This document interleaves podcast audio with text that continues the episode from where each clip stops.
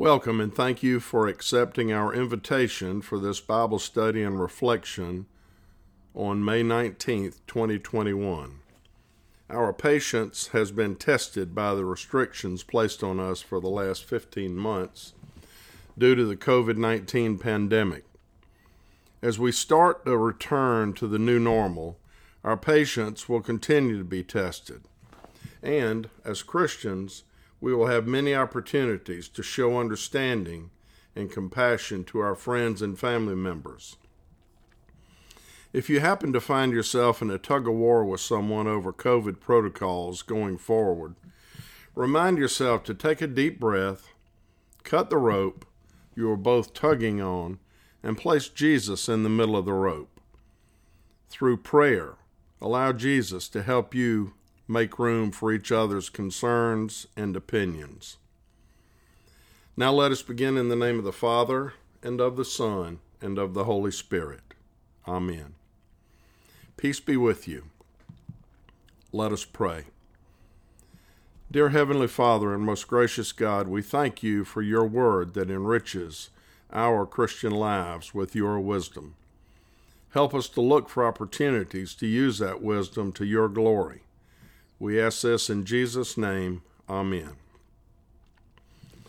Back before COVID hit and locked us out of in person worship, Sunday school, meals together, and Bible study, our young adults class, known as the Navigators class, was discussing sin and specifically confessing our sin.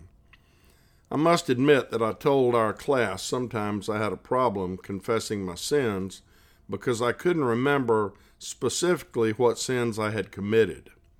I know that sounds pretty awful, but I think it's because we commit the same sins over and over again and don't even know it. We kind of get used to it. As part of our church liturgy is the confession of sins.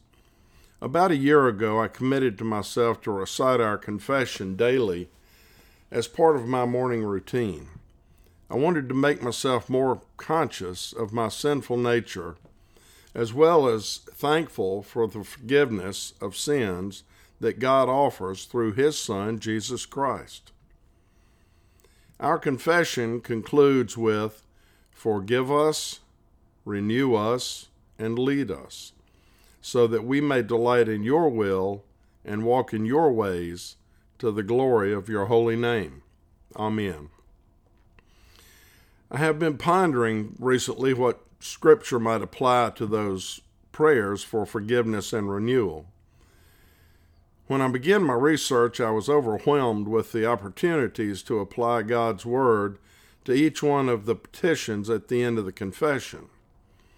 I have broken down the prayer and included Scripture for each petition that I would like to share with you. I would encourage you to do your own Bible study based on these petitions because I really do think it gives us a better understanding and a foundation for our confession of sins. That will also help us live into our church's vision of learning, loving, living God's Word. I do think it's important for us to know the scriptural basis of all of our liturgy, including creeds and confessions. We should treat all of our liturgy intentionally I'm sure you've heard someone recite a family blessing prior to a meal that was spoken so fast you thought the food was going to catch fire. We just need to slow down and be more intentional. All right, let's address the first petition, forgive us. And I chose 1 John chapter 1 verses 5 through chapter 2 verse 2. Here is the reading. This is the message we have heard from him and declare to you God is light, in him there is no darkness at all. If we claim to have fellowship with him and yet walk in the darkness, we lie and do not live out the truth. But if we walk in the light as he is in the light, we have fellowship with one another, and the blood of Jesus, his Son, purifies us from all sin. If we claim to be without sin, we deceive ourselves, and the truth is not in us. If we confess our sins, He is faithful and just, and will forgive us our sins and purify us from all unrighteousness. If we claim that we have not sinned, we make him out to be a liar, and his word is not in us. My dear children, I write this to you so that you will not sin. But if anyone does sin, we have an advocate with the Father, Jesus Christ, the righteous one. He is the atoning sacrifice for our sins, and not only for ours, but also for the sins of the whole world. As John confirms for us in this reading, if we confess our sins, God will forgive us. Jesus Christ was the sacrificial lamb that took what we deserved in order for us to receive what we do not deserve. The next petition is renew us. And I chose a couple of verses from Colossians chapter 3 and verses 9 through 10. Here is the reading Do not lie to each other, since you have taken off your old self with its practices, and have put on the new self, which is being renewed in knowledge in the image of its Creator. I truly believe as Christians, we believe we're being renewed each day into a more Christ like image. Our renewal will be completed when Christ returns. Let's look at the next petition. Lead us. I chose John chapter 10, verse 27.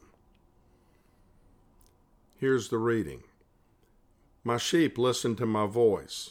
I know them, and they follow me. Jesus calls us every day to be one of his disciples and to help others through humble service.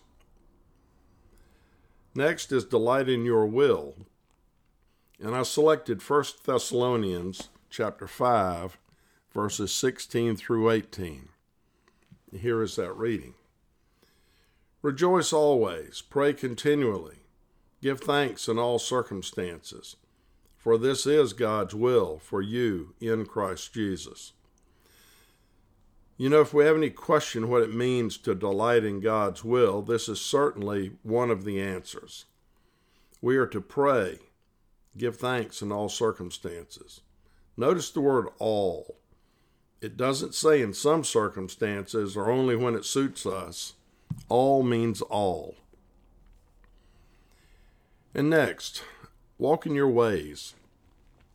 I selected a couple of verses from the book of Exodus, chapter 34, verses 6 through 7. And you, remember, you may remember this from last week. Here's the reading. And he passed in front of Moses, proclaiming, The Lord, the Lord, the compassionate and gracious God, slow to anger, abounding in love and faithfulness, maintaining love to thousands, and forgiving wickedness, rebellion, and sin. Yet he does not leave the guilty unpunished. He punishes the children and their children for the sin of their parents to the third and fourth generation. Now, if we're to walk in his ways, we should be slow to anger, love one another, be faithful and forgiving. And here's how I addressed to the glory of your holy name. I selected Galatians chapter 1, verses 1 through 5. Here is the reading Paul, an apostle, sent not from men nor by man, but by Jesus Christ and God the Father who raised him from the dead, and all the brothers and sisters with me, to the churches in Galatia. Grace and peace to you from God our Father and the Lord Jesus Christ, who gave himself for our sins to rescue us from the present evil age, according to the will of God and Father to whom be glory forever and ever. Amen. How can I, as a believer, use my life, my gifts, my talents, and resources to give Christ glory both now and forever? You know, this is a question that I ponder quite a bit, and the answer or answers for me will not be the same as the answers that apply to you. We all have different gifts and talents that we were blessed with by our Creator. And it is certainly our responsibility, individually and collectively, to use those gifts and talents and resources to glorify God through following Jesus.